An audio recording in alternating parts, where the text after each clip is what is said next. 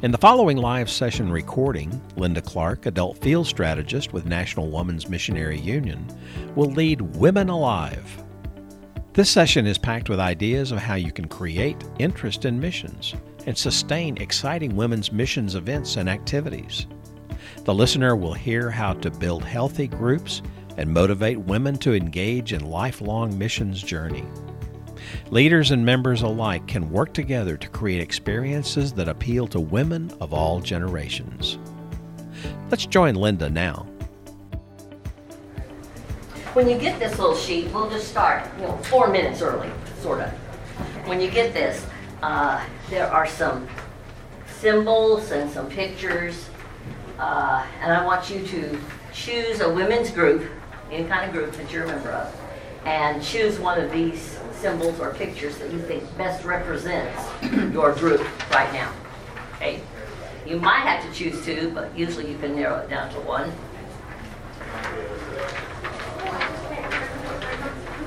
And we'll talk about it in a minute.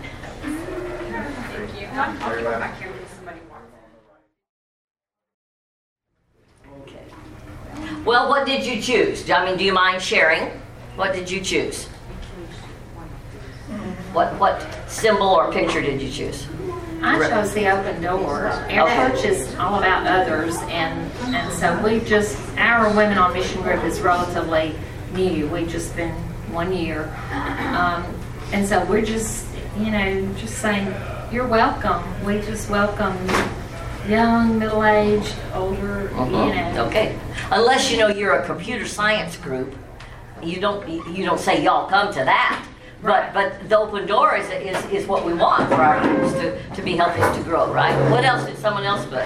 Well, I was looking at the open door, but I'm also looking at the circle with the arrows, and I'm not sure exactly what that's supposed to represent unless you're going out, reaching out. Right. And multiple directions. It could mean in a group setting, it could mean that you have options, that they could join your group and know that they're going to be doing a variety of things. Or the reaching out, that would certainly apply too. Anybody else choose anything different? Yes. Mission projects or something. Yeah, right. I wouldn't say we're rest in peace yet, but we're definitely on life support. Okay. We're not the flat line. Now, I did figure out what it meant by, there's a good, healthy lifeline there, heartbeat, and then there's a flat line. I get that. I suggested the flat line, so I did that. But, yeah, the rest in peace. I had a conference I did years ago called Lazarus Come Forth, and it was how to revitalize your women's group.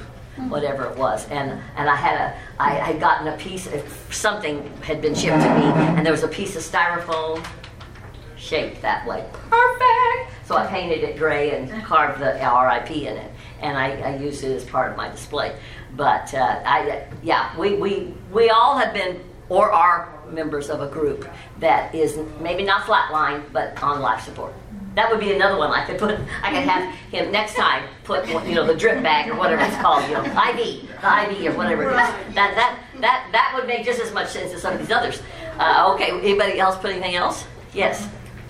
I'm thinking of the arrow going up.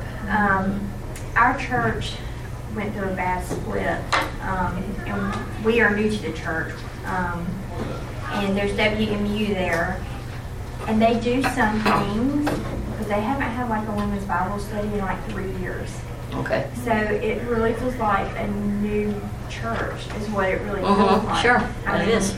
New pastor, he's only been there a year. The church is finally out of debt just in that 1 year because they were in real extreme debt. And I see it's going to go somewhere. Okay. I just think the ladies are afraid of getting hurt because that church has been hurt so many times. So I just think they're scared to take steps. Involvement and stuff. Yeah. I really feel that way. Yeah, yeah. And there's a lot of seasoned women in there, not a lot of younger ladies. Okay. So I'm hoping to see more younger come in, so the season can be with the younger. Open door can lead to right. So a little bit of several. Yeah, that's right. That's good. Anybody else? I chose the question mark because I'm in a church that's just been in existence for a little over a year, and we kind of didn't want to do things just the way everything's always been done. We kind of want to see, how does that work with our church mission, which is reaching people. But I'm excited because that's the heartbeat of the church. Right. Yeah. Well, that's good. That's good. Anything else? Anybody else? You saw where we had, in quotation marks, the ... Mm-hmm. I led this conference one time. I didn't have that on there. And a young woman said, well, our group is just kind of ... I just don't quite know what's going to happen. And I thought, well, that, and all of us, to some extent, we ought to be open enough that there's room for change. And that would be the ... I really like that. That's why I added that in there. So we've all been members of a group that probably would fit a lot of these over time. And so this morning, the purpose of this time together, our workshop together, is to understand how groups function, get to know what dynamics work in a group, what makes a group, sizzle or life support, whatever, and so we're going to focus on those things, because I think as leaders and as members of groups, we need to help our groups be the very best they can, be exciting, and particularly if we're thinking of involving women in missions and or, of course, ministry, then it's got to be something that they want to join. You're not going to force any woman in your church or in the community to join a group if she doesn't want to. We're all independent enough that we're not going to be cowered into joining something that we're not interested in. My mother and father, in their later years of ministry, after my father retired, and about the third time he retired, they decided that they could help small churches whose finances were either in shambles or non-existent, and who couldn't pay a younger man. They were in their late 60s, and so they began to pastor a variety of churches. My father would start out as a supply. They would call him as an interim, and then pretty soon he was the lead pastor.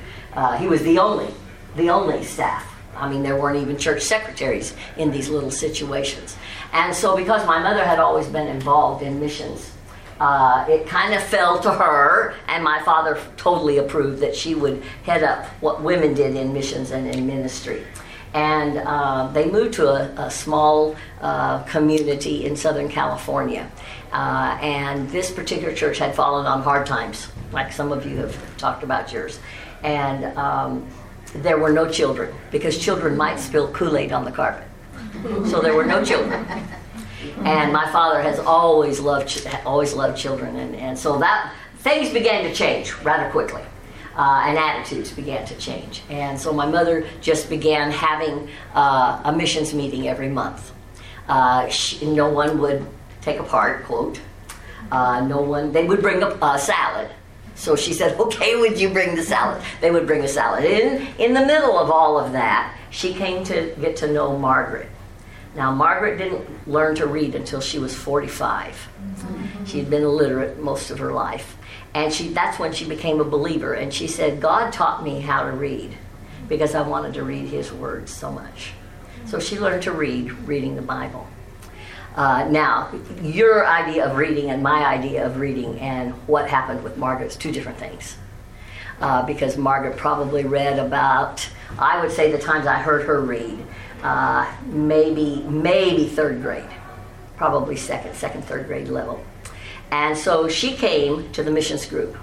She was retired by that time. She lived in not in a mobile home park, but in a trailer park. You know the difference? Okay, she was in a trailer park. I picked her up one time. She had a little clunker car that she drove. I don't know how she bought food. She wasn't on assistance at all, but there was just not much money. Faithfully gave to the church. Faithfully attended. What did she bring to that group? She didn't bring financial support, that's for sure. She didn't bring any kind of education or know-how. No. My mother would ask her in Sunday school a week ahead, Margaret, would you read this Bible verse? Margaret would work all week long, learning to read that verse out loud. So Margaret didn't bring a lot of what we think of in terms of creativity or support. She was a prayer warrior, though. And those were the days when Women's Missionary Union was having mission weeks at Ridgecrest and at Glorieta out in New Mexico. And so sometimes National WMU would ask me to lead, and my mother would go along, or they'd ask my mother to lead a conference, and I'd go along. They got two for the price of one. It was a pretty neat thing.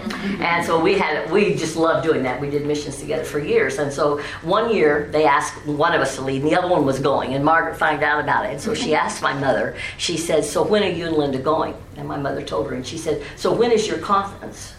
And my mother told her, and she says, "And so what are you going to be teaching?" And Mama told her, and she said, "Well, what time of day is that going to be?" Well, you know, sometimes Mama didn't know all the answers to that. But anyway, she gave her a time frame. Well, it's going to be Tuesday morning, whatever. She says, "Well, I just want you to know that if I can get down on my knees that day, I'll be praying for you and Linda as you lead." She brought a lot to that group. And the main thing, my main point is, it was okay for Margaret to be there. It was okay. That's part of that open door graphic. It was okay. Mama had Pearl in her missions group and in her Sunday school class. Pearl had had a pretty severe stroke. When she talked, you couldn't understand her. Okay. My mother also asked her to read a passage of scripture, a verse. Not a passage, but a verse. And it irritated some of the women who didn't know Pearl, because they thought, "Well, why is she doing this?" Well, my mother said, "You just bide your time. Just don't be going there." And so she had Pearl. She had Mary. Mary is a very brusque individual. She'd tell you how the cow ate the cabbage, and you didn't even have to ask her. She'd tell you. She wasn't a real popular person because she was very, very open, very brusque.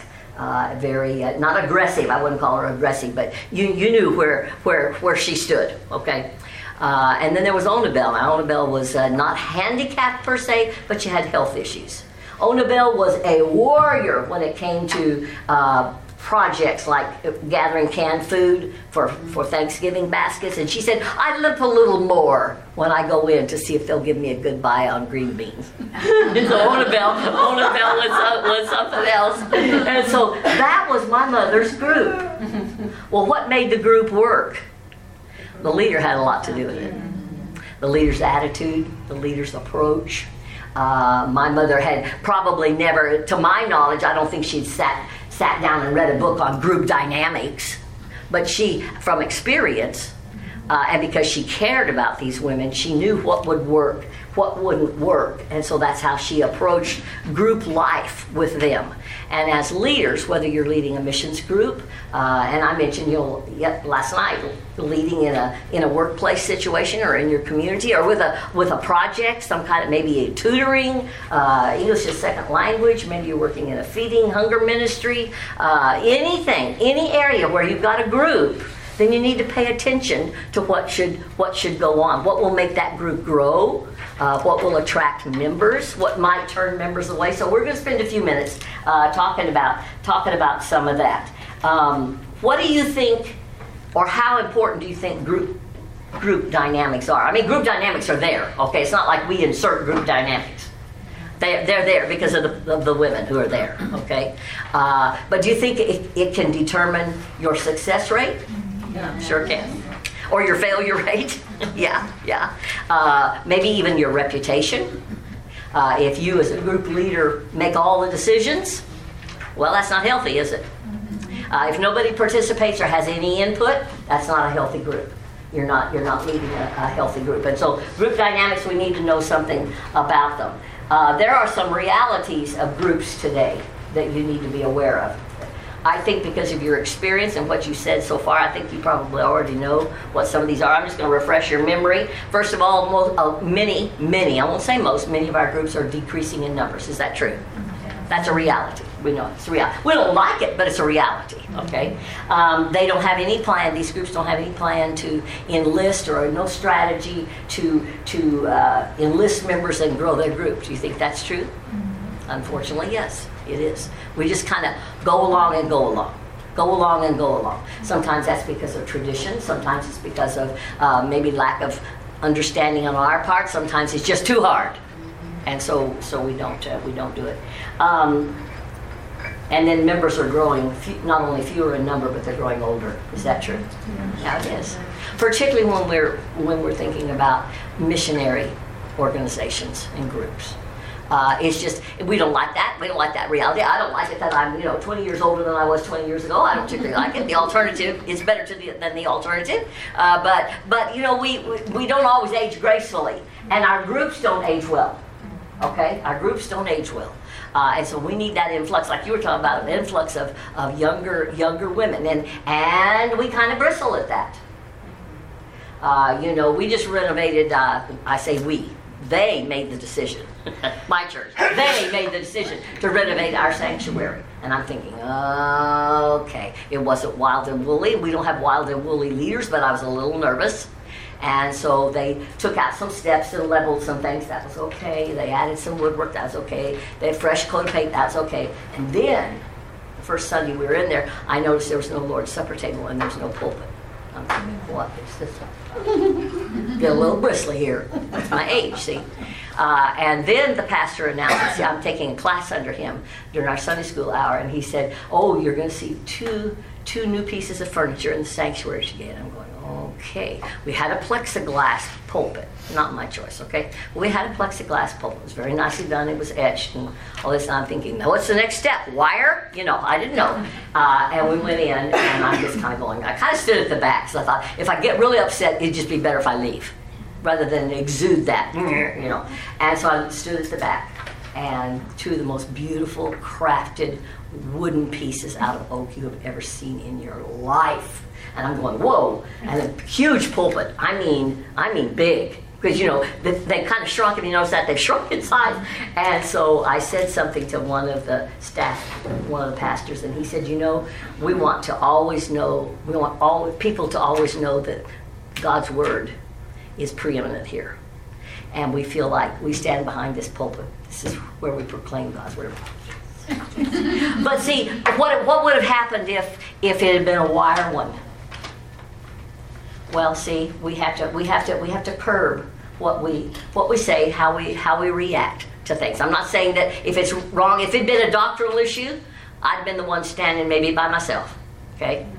But when it's methodology, when we're dealing with groups, we need to do some things that will keep us current. I mean, how many of you have a smartphone or an iPhone or an Android or whatever they're called? Okay. Don't we love them? Of course. Do you want to go back to the old? No. Who wants a flip phone now? I hope you don't have one. But I mean, we don't want that. We don't want to go backwards, do we? And so, how many of us would want to give up, our coffee makers, our Keurigs, or that whiz bang panini maker? We don't want to give those things up. But when it comes to things where we're in leadership roles, we're too slow sometimes to embrace some of the change. And I'm not talking about purpose. I'm not talking about bottom line in winning people to eternal life. I'm not talking about that, but I'm talking about how we do that. Okay? And so you may not be able to go in the front door, but you can sure come in the back door. You can come in the stage door. Whatever it is, maybe you have to parachute in. I don't know, but there are ways that if we have an understanding of group dynamics, and I'm coming back to that, then it'll help us. It'll help us grow healthier groups. So here are some characteristics. I mean, here are some things about group dynamics that you need to know. I think there are only four of them. Okay, they're real simple. First of all, we need to know that a group has stages. So when you start your new group in your new church, like you were talking about, then you have to realize that group is not going to just evolve overnight, and everybody's in unity and everybody's loving on there. That happens over time, and there are different stages. Okay, and so that's part of the group dynamic, where your group is in that formation stage. It's not we think, well, we started the group, and. See, we have to follow up. So that's part of the group dynamics. And it sounds like that this permeates everything, and it does. Communication. Communication is a group dynamic that you cannot ignore. You have to communicate early, you have to communicate frequently, and as you communicate and build trust and everything, you have to respect other people's time. If I had one criticism probably of when I was a younger woman and I was trying to find my way, which group I was going to join, which missions group I was going to be part of, one criticism that I might have had that I probably did have, was that there was too much time spent on all this business. Now, I'm not saying business is not as important, but you can't take 3/4 of your allotted time for a business session and then tack on what you really want women to learn. Because you've already lost it, you know that? You do. And so, you know, maybe in your group you have a formal agenda, okay? Maybe you don't, you know, you're clueless what's going to happen. Well, that's not a good plan. You're doomed right there. But we have to be aware of respecting each other's time. When you say our meeting is from 9 to 10, you mean you start at 9 and you end at 10. If you want to attract younger women to your group, whether it's during the day, okay, then you're saying any working woman outside the home can't come. You got that right? Oh, we meet on Thursdays at 9:15. And what about the other 70%? It's fine for you. That doesn't mean you can't meet during the day, but then that means you need to make a provision for working women of whichever age it is. And if you say you're gonna meet a certain amount of time, then stick to that. Younger women won't put up with what they feel like, particularly millennials, won't put up with what they feel or what they perceive as a waste of time. And if it's deciding whether to go to Harriet's or Joanne's or Gertrude's house, and you spend 15 or 20 minutes on that, that's probably not a good expenditure of your time. You're not helping your group by doing that. So communication, all comes back to communication. Leaders, how your leaders come. Does the group choose the leader? Does the pastor, if this is a church setting, does the pastor choose the leader? Does the nominating committee come to your group leaders and say, you know, we'd like to, and you're elected by the church? Will that influence how your group functions? Sure it will. Because if someone else chooses, well, then maybe they don't choose well. Or they choose someone that meets their agenda, but not what women need. So see, that will impact. That's part of a group dynamic, is how the leaders evolve, how they're trained, how they're chosen. And then, are they all hooked up on a title?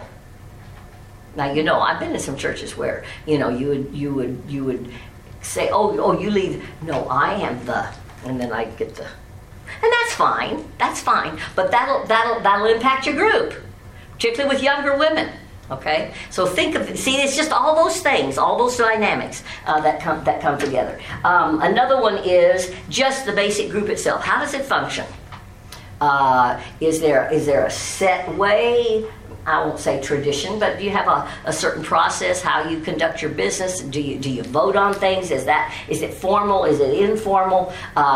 Is the group in the past known for conflict? Oh, get rid of that.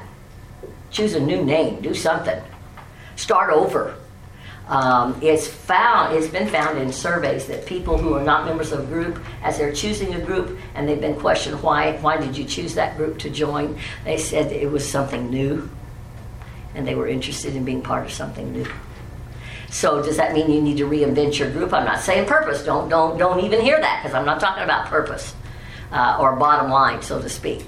But I am talking about how we do things. So maybe every couple of years you need to kind of reinvent yourself, have a new emphasis. Is there anything really, really, really sacred about a name? What do you think? No. Not necessarily. No. I mean, I have some preferences. You probably do too. But there may, if the success of your group will stand or fall on what it's called, because it doesn't attract someone, well then maybe it's time to have another emphasis. I would say they'll be upfront. Be upfront about. Make sure that women who come know what your purpose is.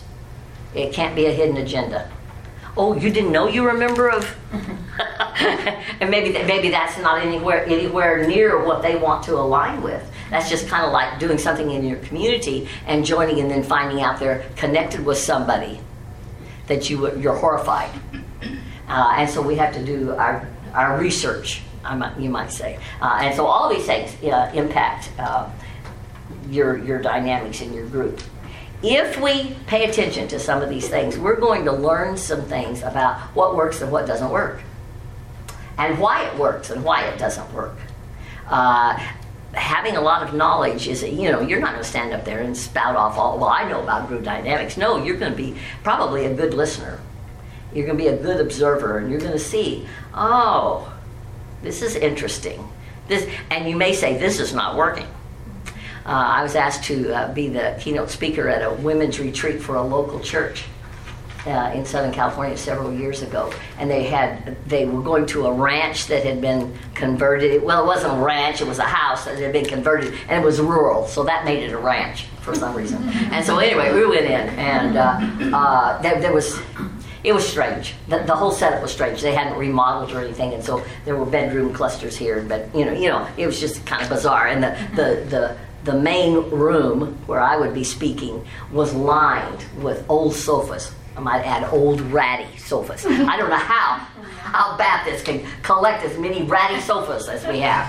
But at any rate, they were all over. And which, you know, you get slouched down in one of those things, and you know, you're in na-na land. So at any rate, it was a real challenge. And the team that I had met with several times, okay, as they were planning the retreat, they were very intentional, and they said one of our main goals for this retreat is for the younger women of our church to get to meet and to get to know the older women, because there's a real gap.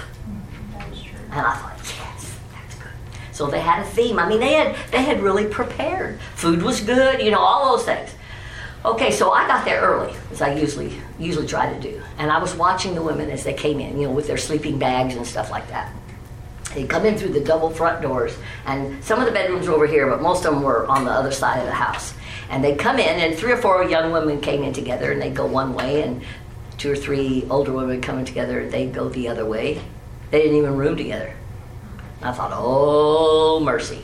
We got problems here. And it wasn't that they didn't like each other. I mean, there wasn't any animosity. There was no hostility.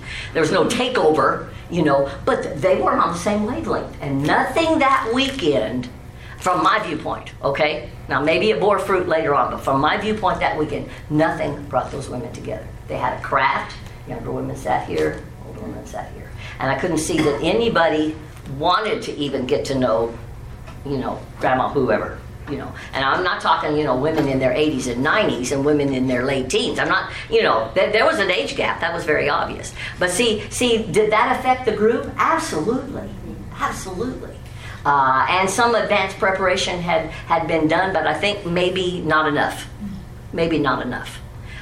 Maybe the only thing I can hold out is that maybe well, I know that God can use that. Maybe He used it later. I didn't see any fruit of it that weekend. It was a stressful weekend. It was one of those weekends that just kept on giving. You know, like my plane trip yesterday, just kept on giving, kept on giving. So as we start leading our groups, we need to be aware. We'll know what the challenges are, won't we? Of course we will. But we need to be aware of what some of these are in advance. If you think that this particular topic or this particular ministry project you've chosen is going to cause some dissension, be prepared for that. Think about what you could do to bridge a gap in understanding, or a gap in, well, we don't want to do this, and this, and you guys over here say, well, yeah, this is a great idea, and half of the, you know, be aware that there could be some conflict. I served under a pastor. He was a stable man, oh, younger than me. I guess he was probably in his 40s. He had such a way, he loved people. He was a stable guy. God called him to that church, he was going to stay, you know. And there came a time when we were going to, it was another sanctuary remodel. I don't know how I get involved in those. This was major. Nothing had been done since the church was built in the 60s. It needed to be done. Was a dark place. Instead of just saying, here are the plans, hope you like the colors, he began, because we knew we had to raise some money, we wanted to do it debt-free, we wanted to raise the money ahead of time, smart thinking, and he began with forming a team, advocates. He talked to them about the value of this, the need for it, the beautification project, they called it. You know, as far as I know, there weren't any ripples, because the people were behind it early on, because he knew what the hot spots were going to be. And he knew who the leaders of those hot spots were going to be. And he was a smart enough man to go and talk to those people and say, now, I know you're probably going to have some concerns. I mean, such a wise man. So wise. And as leaders of our groups, we need to be aware of some of those undercurrents. does such and such, does she always come? And you know she's been on the phone for 20 minutes before she comes with her other friend, and they're sitting there judging. You know, we know things like that go on, okay? And it can really hamper what you're trying to do. As a leader, it can shackle you as a leader. But if you're aware and you're observant and you listen, then you can stop some of that from happening. So that's all part of knowing what's going on. I think one thing that we need to do as leaders is, well, I'll start to say as much as we can. No, that's not even, can't qualify. We need to be honest, okay? We need to be honest. If you think this is going to, whatever it is you're proposing to do, or maybe it's a study topic that's a hot topic.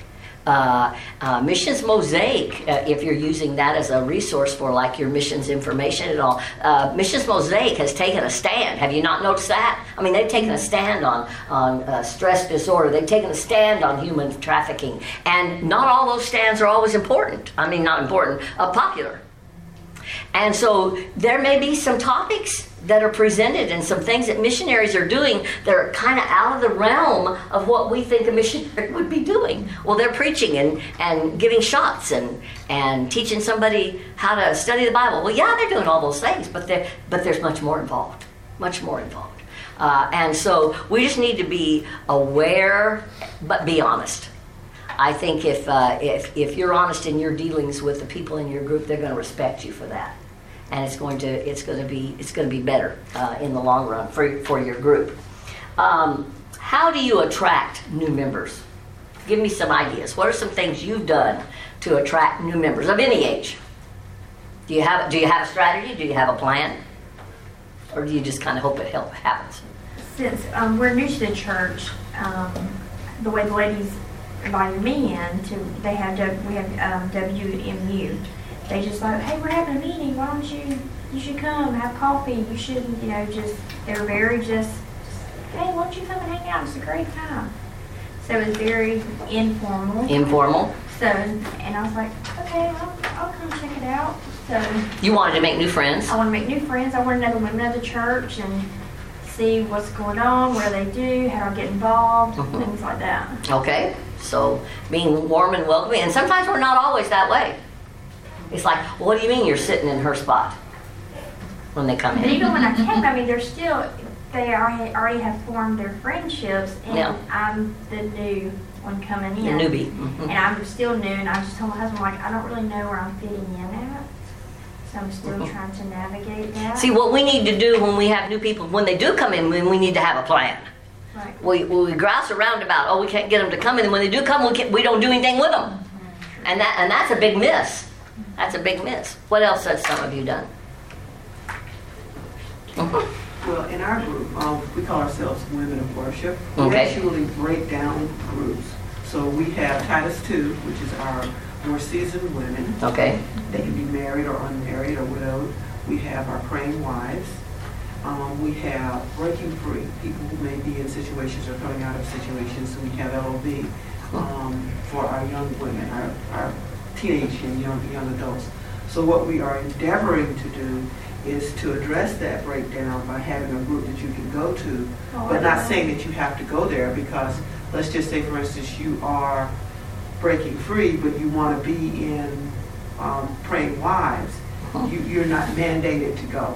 Yeah. So what we do is we have like facilitators, at least 2 facilitators, sometimes 3 in each one of those groups. So that's one of the ways we're trying to make it specific so that... Yeah. And still open. And still open. Mm-hmm. And you know, she talked about facilitators. In other words, it's not just everybody does it, because what's that saying? If everybody does it, then no one ends up doing it. You know, if it's no one's specific responsibility, that's good. Anybody else? We probably, if we're going to be honest, since we're talking about honesty, we probably could come up or mention more ideas that did not work than sometimes ideas that do. We're just creatures of habit, and we're that way when we're in the church. We're creatures of habit, like me in a plexiglass pulpit or a wood pulpit or a wire pulpit or whatever. As long as God's word is proclaimed, that's the main thing, right? But sometimes when we get into our groups, we get too comfortable. in our groups, and we don't reach out. So when you're trying to enlist new members, it's real important. It used to be that if someone were looking for a group, there were like three things that attracted a person to a group. It was the cause that attracted them. The leader was charismatic or authoritative or whatever word you want to put there. The leader was what attracted them, and then the loyalty that they felt to whatever the group was. They may not have been a member of that group, but they knew about that group and they were loyal to that group. And then when it merges into the Christian realm, denominational loyalties were very important. And people would join groups because of that. You left one, say you're a member of a Southern Baptist church in Tennessee and you moved to California and you joined another Southern Baptist church. You were looking for a Women on Mission or a Baptist women's group, and you joined because, hey, that's what you did when you were where you were before. And by the way, that's what your mother did, or your great aunt, whatever. Now then, do those things still apply today? Can the attraction of the cause be why someone joins a group? Yes. Yeah. We sent out personal invitations. Yeah. Okay. There. Yeah. That's mailing them out. Okay. Mailing or handing something out. Or handing. Yeah. Word to word. I mean, mouth to mouth, face to face. Yeah. It makes it more personal when you do things. Personal. That's right. That's right. They thought of me. Right. Mm-hmm. But the younger generation too, if they're waiting around, what's the next best offer? That's right. Exciting? That's right. Well, I'll hold this, and if it's that's why they want RSVP, because something else, something better might come up. That's right. That's right. Then the next new best thing. That's right. Yeah. That's right. So sometimes, what about today? Do leaders attract people still? Yeah. The groups, they do. Maybe not quite as much, because with particularly our younger generation, Gen Xers, they didn't think too much of leaders. And think too much of authority. That's changed a little bit. Millennials, if you make it worth my time and you're genuine and I see you living a consistent life, okay, I'll listen to you. That's true. If I don't see that, nope, not doing it. What about institutional loyalties? Because your mom did it, because your aunt did it, because it's always happened in your church? Not so much. And denominational loyalty? Down. That's way down. Like in J.D. Greer's church, when he became president of the Southern Baptist Convention, a lot of people in his church didn't know they were Southern Baptist. That's right. So see, we're participating in a revival of, I guess, Southern Baptist missions in our church. We have no age level organizations at all. Kills me. But they asked me to serve on the missions team, and I thought, that'll give me a platform and a voice.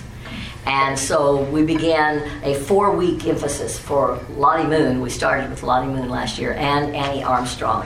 And then we have a summer offering that we call the Antioch Offering, and that's what funds our mission trips and local ministries and stuff. And so when it came time to talk about Lottie Moon, the leader, who's our associational director, turned to me and he said, "Linda, you are the logical person to introduce Lottie Moon to the congregation, because he says you do realize they don't know who she was." Isn't that sad? And that's sad. Have that problem. Our church is so diverse. That's right. Yeah. So see, that's going to impact our groups. They don't know what IBM stands for. Oh no. Or IMB stands for. Mm-hmm. They have no clue. We say NAMB, and they're going to go, "What the cooperative program was?" Yeah. That's right.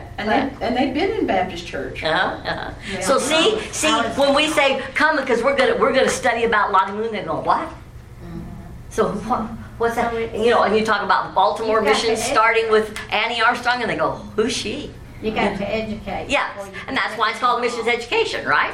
But all of what I'm trying to say is not how we do it, but the fact that we need to do it, okay? And it will impact our groups. If you're seeking to build, particularly like in new churches and things, where there's no frame of reference, no strong background or no loyalties perhaps, you'll have, I mean, you may have a pastor who's never been a pastor of a Southern Baptist church before. Perish the thought, but it does happen. We have 16 nations in our church now. 16. Wow. See, look at that. So they've got another dimension. You put culture on top of that. Yeah. What a challenge we have in our society today. Okay, so those are groups. So I want to take the word alive. I chose the word Women Alive. I chose that title intentionally. I want to take the word alive and take each letter. And when we're thinking about groups now, remember we're talking about groups. So the A, I want to stand for alert. And by this I mean be alert to the women, their needs, and their interests. Do you think that's important? Yes, it is. Can you hit all the interests and all the needs in every meeting? Of course not. But if you're aware of them, then maybe she's there and you're not addressing it, and you happen to know that Women's Missionary Union, New Hope, someone has put out a new piece, and you think it'll help her in her current life situation. Maybe it's a Bible study. I have a friend at Starbucks. I met her it hasn't been a year yet. She came in and sat down next to me, and I'm there a lot because I work at Starbucks, and we introduced ourselves and started talking. We become friends. And she's on our Facebook, we have a text group. It's our SB text group. And so if one of us is going to be gone, like I'm gone here, they know where I am. Of course, I use that as an opportunity. They also know about these conferences. I mean, they know the content of these conferences. They've been captive audiences. They sit there and drink their coffee. I tell them about Women Alive, and none of them are believers. None of them, as far as I know. And so Elizabeth made some comment someday. One day, she was raised Catholic. I don't know how many years it's been since she went to church. Her husband's whole family was Catholic. She was one of 9 children. No, he was one of 9 children. She was one of 7 or 8. And no spiritual framework whatsoever. And so I was in California visiting an ill relative, and I was in one of these places that women love, like it was called The Farmer's Wife. Can you picture it? Rustic, shabby chic, it was just, so much fun. And my husband stayed at Starbucks, by the way. And so anyway, I went in and I saw some devotional books that they had. And I saw one. It was a small square one, hardbound, and it had a cup of coffee on it with that. You know how they can put a toothpick through it and it'll make a heart shape, and in the foam, all of that. And so I thought, this would be perfect for Elizabeth. And I leafed through it a little. I didn't read it, but I leafed through it. And it was probably a month long of little devotions each day with a scripture passage. And I thought, this is a way that I can get her into God's Word, maybe. And so I didn't even wrap it up, took the price tag off and took it to her. And she said, you thought I'd given her $100. And so she said, well, thank you. And so she came back, it missed a couple of days, and she came in and she said, can I sit here next to you? You know how Starbucks will have those little square tables? Oh, this side is the soft seating and that's the hard seating. She came in and said, can I sit across from you? And I said, sure. And she said, well, she said, I did something yesterday. I said, oh. And she said, I found a quiet spot. Well, obviously it wasn't Starbucks. And she said, I found a quiet spot, and I read the entire book that you gave me. Mm-hmm. Of course, I didn't mean for her to do it that way, but that's okay. And she said, and I have questions. She pulled out her notepad. She had written those questions down. Now, I met that need, but probably her need would never have been met in a group. Okay? But the fact that I was aware of it enabled me then to minister to her, okay? And so that's what we have to pay attention to in our groups.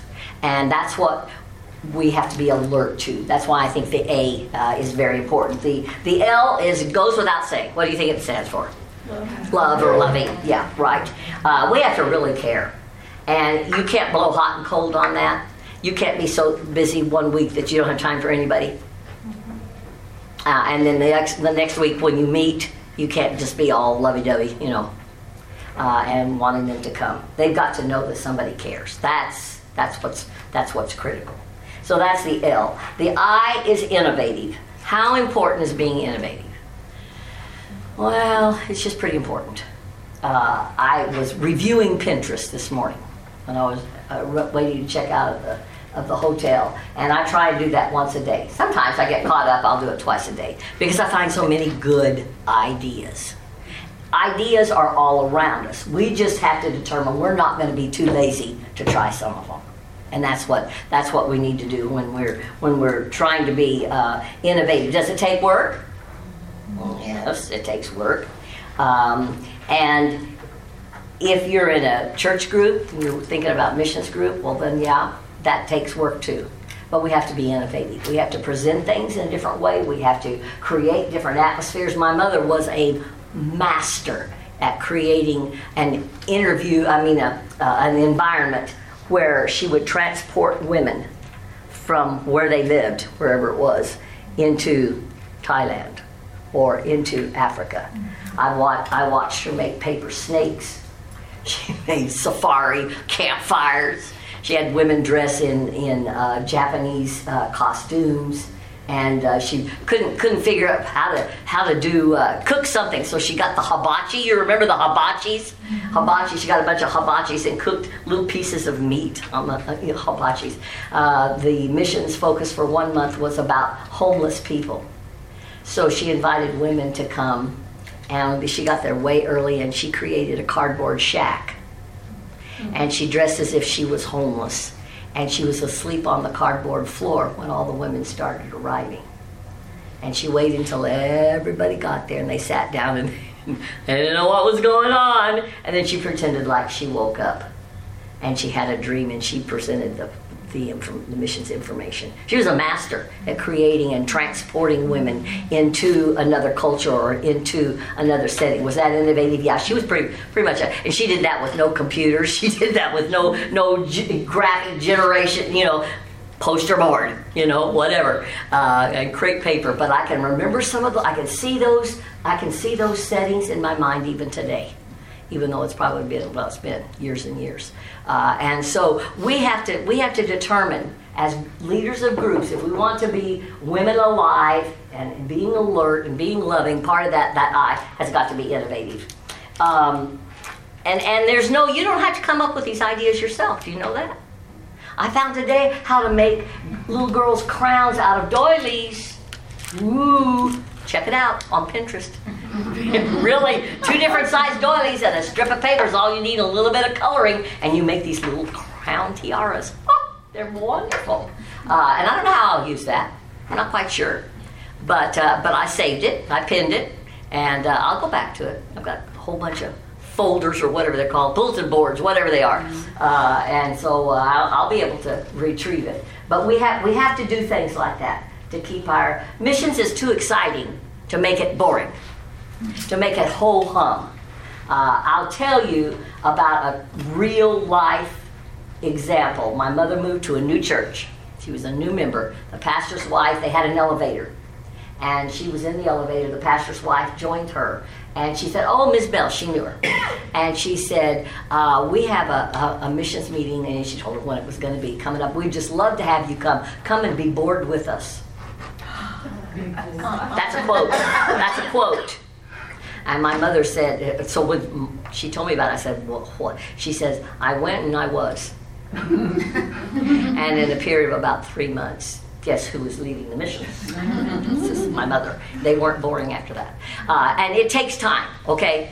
You can't get around it. It takes work. It takes effort. But it's worthwhile. What I want to do, in this sack, there are some little bottles, the corks, and there are some little pieces of yellow paper, strips of paper. I want you each to take one. And this will probably be the most challenging thing you do all day long. It'll be even more challenging than Atlanta traffic going home. You'll have to take your pen very carefully because they're little tiny pieces. And I want you to write down you're not going to be able to be very, very verbal there, the best idea that you've ever used. Okay? And then on the other side of it, I want you to write your email address if you're willing for someone to email you and get more information, okay? And then I want you to fold that up very, very carefully and poke it in that little jar, that little glass, and put the cork on it.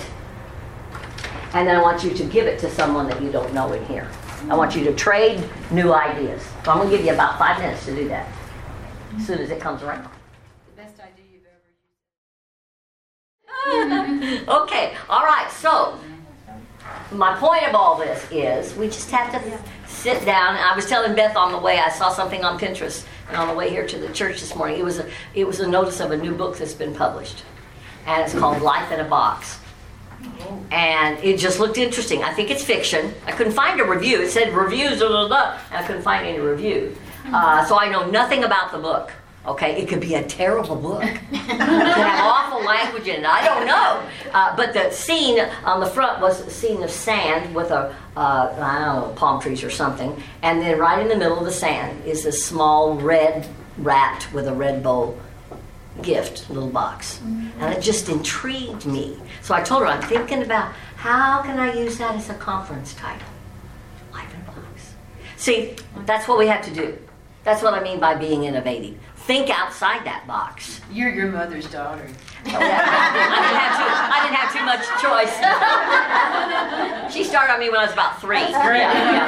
About three. So at any rate, that's the I. The V, you could guess, stands for, when we're talking about variety. Okay, variety. And I don't mean not only vary how, you know. Do you want a missionary speaker every time? No. I mean, we're talking about a missions group, maybe. Do you want to just present straight missions information every time? Absolutely not. I mean, you don't include it, but how do you include it? Okay. Do you necessarily have to meet at the same place all the time? Do you always have to meet at the church? No. Could you meet at the in a back room of a restaurant? Yes. Could you meet in a park? I said, do you have beach here? Yeah, you can meet, you know, Indiana, we're landlocked, can't get to a beach. But there's a variety of things. Can you connect it anyway with the location? If your program or your emphasis or whatever it is, your project has something to do with homeless, maybe it's time to get in the church van or multiple cars, have a list of questions and tour the inner city. Get a real picture of what's going on. Why is this need so much? Why are we learning about this in a missions group? Well, see, we need to be able to connect it. That's what I'm talking about. So your meeting times may vary. If you feel like you can only have one women's group in your church, and it's everything. It's a combination of missions and ministry, and it's for working women and women who stay at home and homeschoolers and everything, then you need to vary your time so that everybody can at least make a choice sometimes to be there. Now, if they choose not to come, you don't have any control over that. But if you only have it when they can't come, then that's not right. That's not fair. Okay, and so vary your meeting times and your places and your presentations, the way you present them. Let me give you some pointers about when you come together for a meeting. Even the term meeting is not a good term. I don't know, event. Not everything is an event. And so gathering is a little more user-friendly. Gathering is a good thing. So call it your women's gathering, whatever. I would suggest that every event you have, not event, but maybe even your gatherings, have a theme. I don't mean make it an event necessarily, but show that some intentionality and some strategy and some creativity has gone into this. It may be your monthly meeting. One thing that the ladies, they do is they started with an alphabet, and it was R last month, and you bring a dish, anything that starts with an R, anything, doesn't matter what it is, just something that starts with an R. Fun! Anything. Yeah. We had Q, and I was like, Q. I was like, okay, queso dip or, stuff like that. Yeah. But yeah, that's something. Guys, Grocery Games does it. I'm like, what if we get to X and what do you really do? But won't that, what does that do? Now, didn't we all connect to that? Yeah. Absolutely. It doesn't matter. It don't have to be fancy. Somebody one time brought peanut butter and jelly sandwiches. Yeah. I mean, because, it was just peanut butter and jelly sandwiches on loaf bread. It wasn't nothing special. Yeah. I went home and had one of those last night. Oh, excellent idea. I love that. Yeah. I love that. I hope she put that down, or you wrote it down. Now write that one down. That's a winner, and that's what I'm talking about. And so, probably meeting is not, particularly if you're working with, you have millennials that you're trying to enlist. Meeting is probably not the best word. And I know we throw it around, and to me it's just second nature, and I don't have a negative connotation about a meeting, but many younger people do, because they think they think those extended business sessions where those women just went on and on, if they've even gone once. Okay, and so those, that's something to remember about a meeting. Get as many to participate as you can, and that's what your alphabet food is doing. Some women might come just to see who brings what cue. Right. You know? That's what they did, yeah. See, and so it's a way of getting them there. If you can do whatever it is you need to do with one woman, use three. And you have to give grace too. Like some of the ladies, they might bring one lady. She works and she doesn't. She literally gets her work and comes straight there. So she'll go to Little Caesar's Pizza. It has nothing to do with the alphabet, but she wants to bring something, so she'll pick up a pizza and just bring a pizza. Yeah, that's right. That's okay. And do you say anything? No, you say, "Oh, I'm so glad someone brought pizza." That's right. That's right. Yeah. Especially on Q night. Or Z or X. Every meeting, see, I'm using it again. Every time you get together, okay, there needs to be, you need to have a purpose. I'm talking beyond your bottom line purpose, okay, as an organization. But you need to have a purpose. There needs to be some teachable moments there. I can take issue with a group that just gets together and they leave just feeling good. What did you learn? Has it motivated you to grow spiritually? Well, no, we just kind of got together and loved on each other. That's good. And I guess I'm real purpose-driven. Well, I don't guess, I am. I'm purpose-driven.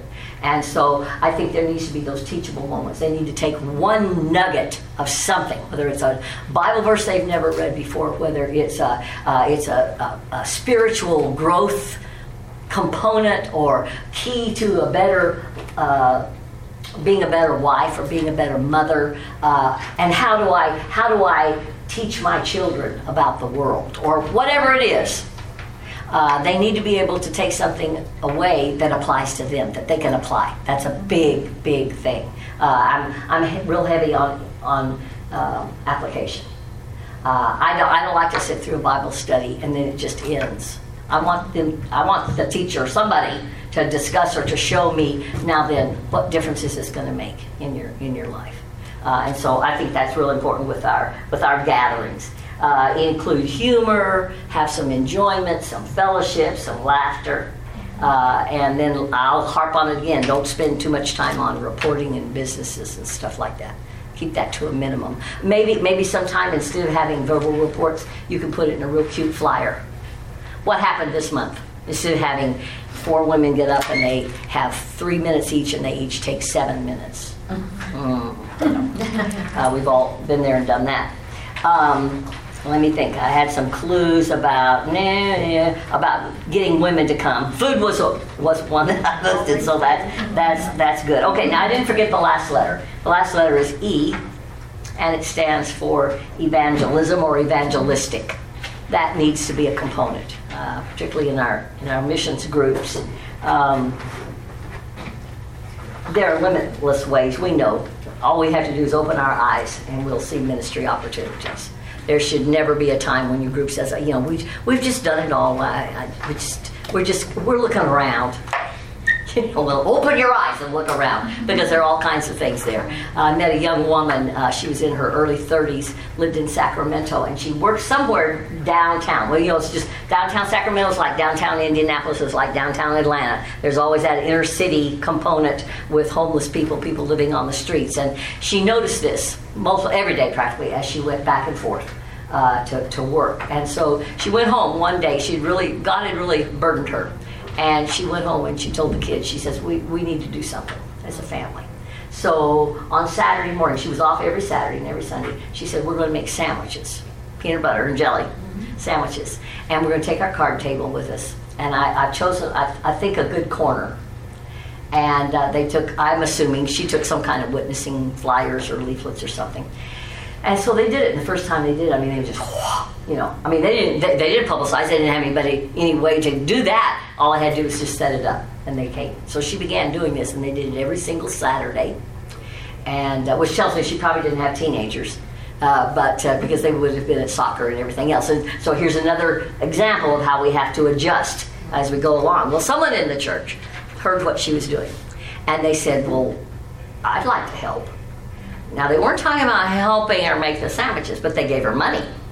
And she could buy bologna now and mayonnaise. So she made bologna sandwiches and PB&Js and continued to deliver them. Well, the word spread about the ministry, and other people in the church heard about it, and they said, well, look, can't we get involved in that? And she says, well, what were you thinking? They said, well, let's make more sandwiches. And she said, I can't make any more. The kids and I can't do any more. And they said, bring all the stuff down to the church Saturday morning, and we'll do it, and then we'll help you deliver them. So the PB&J Society began to grow. And then pretty soon the people who were working on Saturday says, well, you know, different agencies and things are not open on Sunday. We should do this on Sunday too. And she said, remember, we do have church Bible study on Sunday morning. Well, we'll just come early. So they came early and would deliver. Different people took turns delivering those. One woman, that's what she could do. And I got to participate in that one time. We had a women's meeting at that church, women's gathering at that church. And we got to go in and help make the sandwiches. What an assembly line. We made 400 sandwiches in about 30 minutes. I mean, it was just insane. Slap the bread, and here's the bread. Slap that, you know, I mean, it was something else. And put them in the Ziploc bags and you know, that type of thing. It was so exciting because I'd heard the story, you know. Could I tell you that woman's name? No. I don't even think I'd recognize her now. She was tall and she was blonde. All I could say. But it showed what we could do in ministry. There are all kinds of things that are just waiting. She saw a need and she did it. Now, could have a group of women done that? Absolutely. Ended up men and women in the church did that. And so that part of being evangelistic, why did I give Elizabeth that little coffee-oriented devotion book? So I could share Christ. And I know she got the gospel message. Roger is a real good friend of mine. He's a retired educator. He's working on a book. He's been working on it 11 years now. And that was way before I met him. And he has asked me, I've helped him edit his book twice. He's still not done. I asked him day before yesterday, Roger, what are you working on? Oh, I've just thought of a new idea I need to put it. Well, it's at another editor now. That editor is not going to be happy when he gets that insert. But he has seen me working on conferences, and he's seen some of the WMU materials. And he's very captured by anything that meets human needs. And so I think that has been a real witnessing point for me to be able to tell him what women's groups. And he said, "Are there more than the group like this you're telling? Are there more women doing this?" I said, "Roger, women all over the world are trying to meet needs through, and it's a part of their group. It's part of the DNA of their group." And so I think that's a real important thing for us. Let's see. I got to the end of that. Yes. Now I have a word for you. The first letter of the word is W, and it stands for work. There's just no way to escape it. What does that mean? It means you have to plan. It means you have to have a strategy. It means you need to enlist someone to work with you, to take that journey with you. You have to develop not only a strategy for what you want to do, but how you want to do it, how to grow your group, and so that W for work. The second letter is O, and it stands for open. Open to new ideas, you think? Open to new methods, yeah. Open to new opportunities. Let's embrace technology. I do some editing for National WMU, and I can say this because I don't know who wrote it. Okay, someone wrote a series of kind of how to do kind of a missionary feature, and every month. For like 6 months, it was, and I knew it was the same writer. I just didn't know who, and that's fine. I don't want to know, okay? But she used a map and pinning a location on a map. Excuse me, ask them to get out their cell phones and look it up, or put it on an iPad or something. Don't necessarily. I'm not saying we should never use maps because I like maps too. But there's so many other ways that would connect with younger women. Now, I didn't say anything in my editing, but later on I did. I said, do we always have to have maps and pins and yarn? Because that's an old method, okay? It's like if I go in and I start using flannel graph. You even know what flannel graph is? Now see, I said today we're going to do, I'm going to do a visual with a flannel board, and she's going to go, what? And then I get these little things out made out of felt, and I stick them. No, we probably wouldn't do that. So let's not do that in our groups. That's what I'm saying. Let's be progressive. If you don't know and don't have any computer abilities or tech aptitude, find a 15-year-old. I can go to my 13-year-old grandson and say, Ian, yeah, I cannot work this on my phone. He said, oh, no problem, Granny.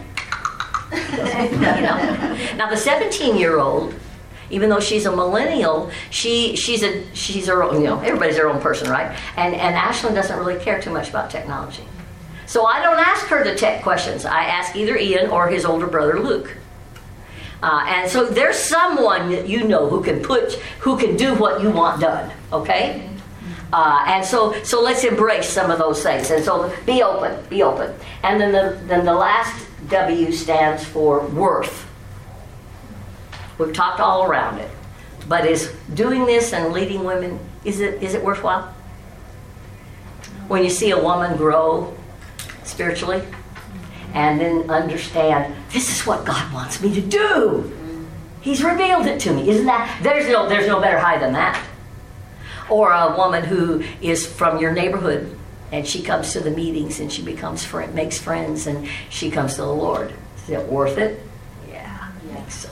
Or you have a young couple called out to full-time, say, missionary service or full-time ministry. Is it worth it? Yeah. Because you planted the seeds, you helped them grow. A lot of work, you have to be open. And so what does that word spell? Wow. Yes. So that's got to be the purpose of what we're doing, and that's why it's so important.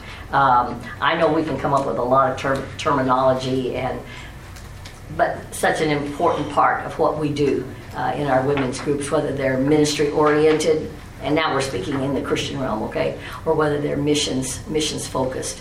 It's an education process. Someone mentioned that early. It's just it's education, and we can do that. People even shy away from education, that word, but it's teaching them. Teaching is still an acceptable word. Okay, so I guess we can use that. I heard last weekend. I was at a state missions event. We call it Missions Lifeline. It's not flatlined yet. It's not on life support. There've been a couple of years I thought maybe it was going to have to go on life support, but we try and make it very appealing and very welcoming to pastors, to church planters, to children. We have a mini day camp, and Indiana's a small structure, and so we had some great missionaries there. Oh, we had some. All four of the missionaries were serving in high security areas, so no photos. One gal went through the whole weekend DS. I did find out her name was Diane. At least I think that was her real name. I don't even know whether that was her real name. And one woman, I was given the privilege in a rally situation of interviewing the IMB missionaries. We had NAMB missionaries there, but IMB, that's International Mission Board. Okay, and we're talking about we throw those things around, don't we? AAEO and LMCO and NAMB, and people just going, what? And they're not sure they want to be part of it. Anyway, and so I asked her, I said, what do you wish someone had told you before, early on to the field? What was and then I asked him what was a challenge. And then I asked him for a prayer request, as we moved along. And this young woman, I would say she's in her late 30s, okay? They serve in Africa, in a very high security area, in a village, remote. And I've forgotten how many hours it takes them to get to a city of any consequence. And she said, she was raised in a Southern Baptist church. I mean, I got that impression. I'm sure that's what she meant. And she said, my church did not have missions education. And she said, when God called me and I finally learned what my opportunities were. By that time, I think she and her husband, they had gotten married. And she said, I realized, had my church taught me, I could have been on the mission field 10 years before I went. I've never heard a missionary say that. I've heard missionaries say, our next generation is just around the corner from not being there if we fail to teach. But I never heard a missionary verbalize that. And it just cut me to the quick, I thought. We have got to hold the ropes on that and support our missionaries with our prayers and with our giving. Yes, keep them there. But then teach our children, teach our young people. God calls people of all ages, so it's not like we got to stop when they turn 18. And so you could all name people who were called to the mission field when they were in their 30s or maybe 40s. And now with the way our boards are set up, you know, it can be almost any age. And so as we think about groups and what makes them alive, don't be satisfied with the open door. Work on keeping it open. Don't be satisfied with the ... Don't be satisfied with the question mark or some of these other symbols that we've had. Maybe the arrows going in different directions. We could say that was positive. Could also be negative. In other words, you're just going so hairy-scary that you don't even know there's... See, it could be that. Not reading that into your situation, but it could mean a lot of different things, couldn't it? So we as leaders then, it comes down to us to be strategic and to plan and to look for help, resources. Pinterest I mentioned, online. Women's Missionary Union puts out wonderful products. Fresh Ideas is a great one. Faces in the Crowd was written by a pastor's wife. In fact, she lived in Indiana. And it's working with internationals. Being aware. When you go into a hotel, many times, it may be Pakistani or Indian. And just great stuff. And then one of my favorites is this, Across the Street Around the World. If you haven't looked at that, that would be worth your money. That's well spent because they do short. You have one day, here's what you can do. You have a half a day, here's what you can do. You have a week, we'll go on a trip. Or, you know, all those different things. It's written by a mother-daughter team and some good things. And I want to make sure you got the WMU catalog. If it's been a while since you looked at the catalog, go through there and find something you're not familiar with. Splurge the $8 or $6.99 or $9.99, whatever it is, and order that, and then use the material. It might give you a whole new perspective on what could be done for your particular group. One of my favorite things to do online is to type in to Bible Gateway or whatever it is, just a subject. And I typed in, I don't remember what I typed in, group or leadership or something. And then it'll come up with Bible verses that pertain to that. You've done that too, I'm sure. And then I like to write down all the ones I like. And then I take those and I try and put them in order. Thought order. Okay? So here you go. You ready? All right.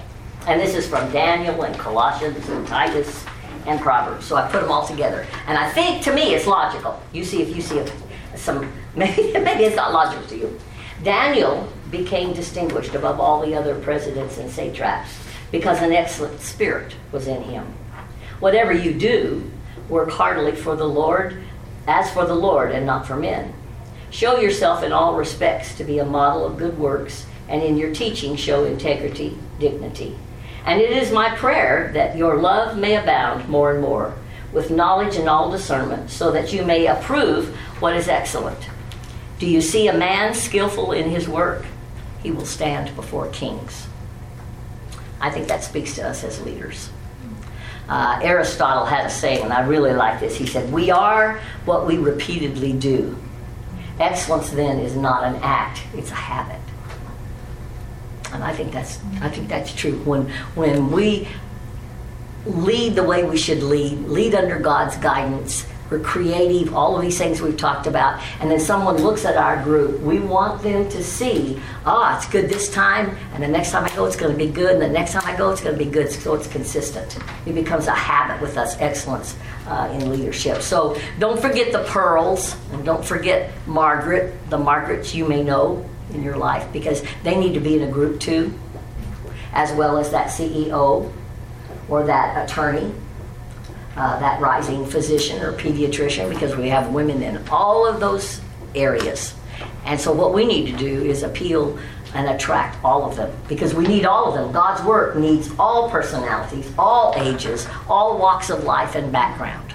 Because if we miss that, we're missing something that's alive, something that's vital to what we do. So I challenge you to think hard about how you lead and about the group you're trying to build and make it as healthy as you possibly can.